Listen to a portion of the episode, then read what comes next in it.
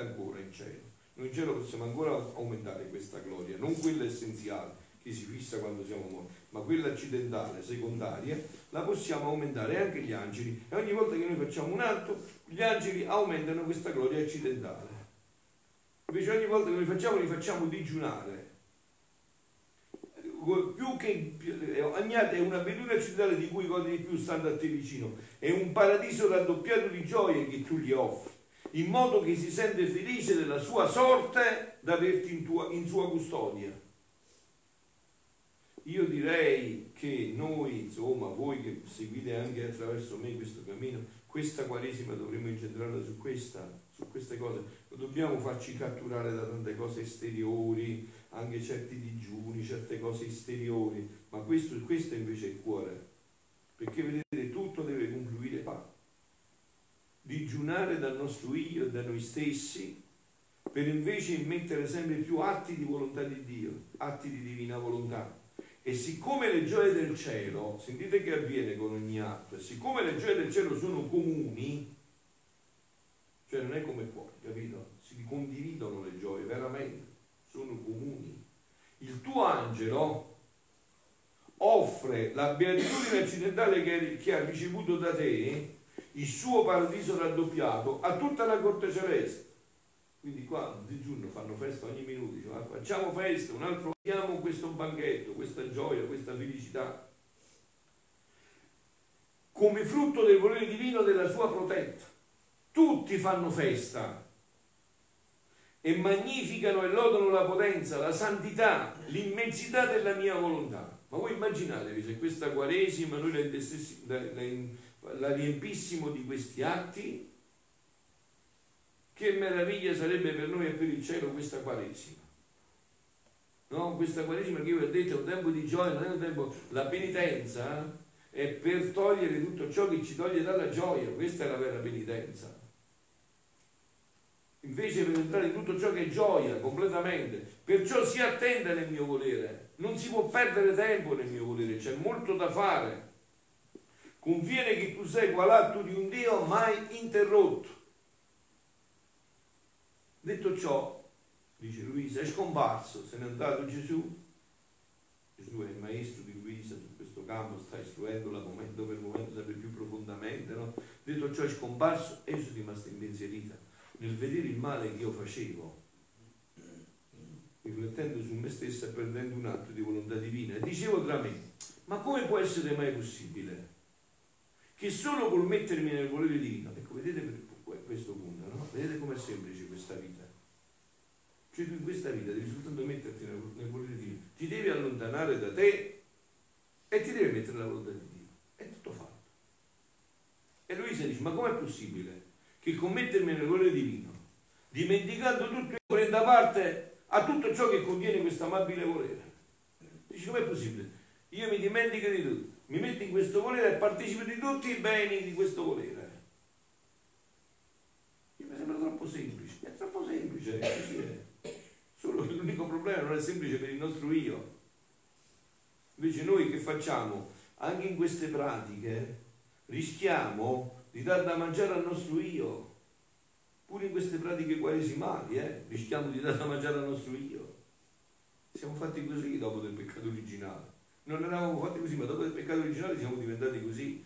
E Gesù ritornando ha soggiunto, figlia mia, chi è nata nel mio volere è giusto che ne sappia i segreti che esso contiene. Tu dici, tu che sei nata nel mio volere, voi, noi, stiamo cercando di vivere questa vita, dici, è bene che sappiate come stavo fatto, vi svelo il segreto. E poi la cosa in se stessa è facilissima, è come con naturale.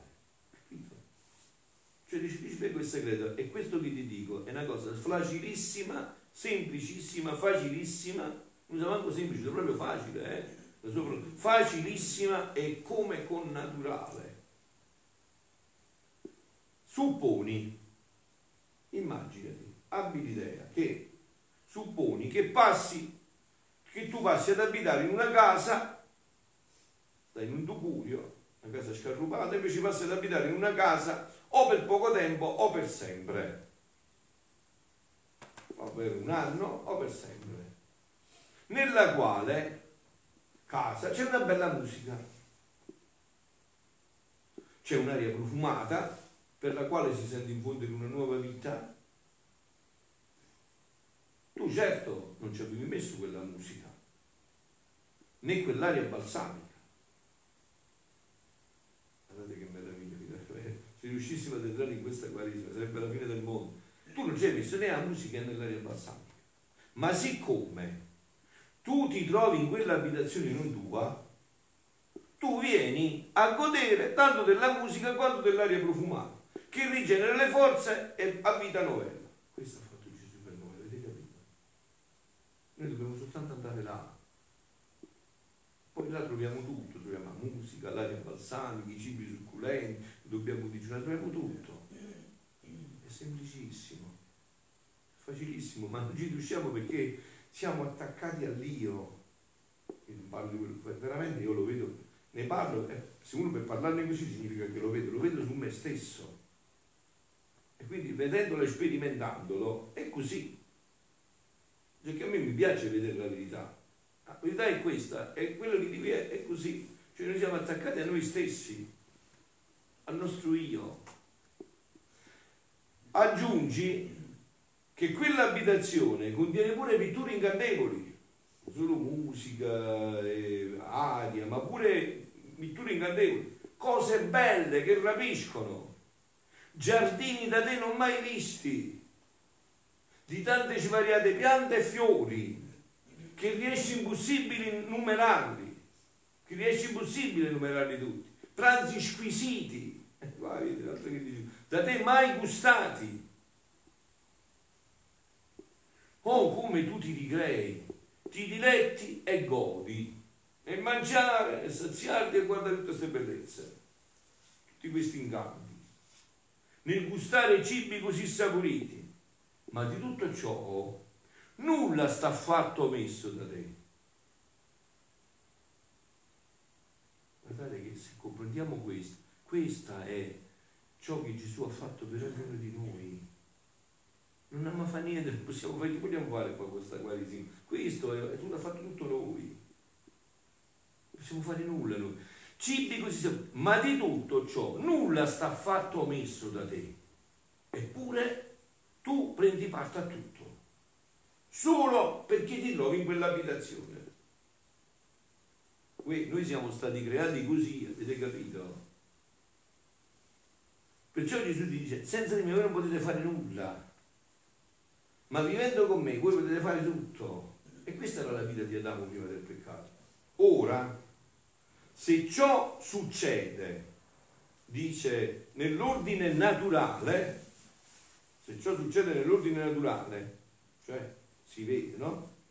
Ce l'ha spiegato Gesù, ce l'ha messo un cucchiaino in bocca. Se ciò succede, molto più facile. Quindi se prima diceva che è facilissimo, ora è molto più facile di facilissimo. Molto più facile può avvenire nell'ordine soprannaturale della mia volontà. L'anima, con l'entrare in essa, forma un atto solo con la divina volontà.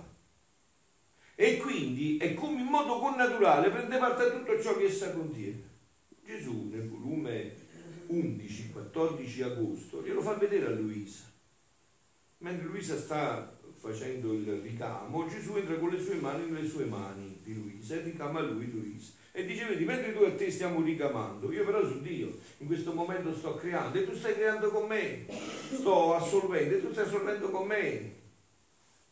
Cioè, capito? È così. Quindi dice, in modo connaturale, perché prende parte a ciò che essa fa e contiene.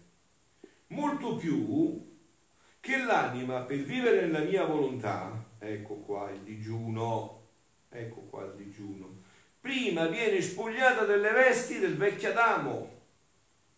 E qua si può entrare se non diventiamo un nuovo Adamo. Questo è qua. Eh. Perciò, perciò i, le pratiche diciamo che la Chiesa ci consiglia, ci indica ci comanda per il nostro bene, diciamo, no? queste pratiche a cosa servono? A spogliarci del vecchio Adamo, cioè del vecchio Adamo che c'è il tumore, che c'è la tristezza, che c'è la disperazione, che c'è l'abbattimento, capito? Ecco cos'è la Quaresima.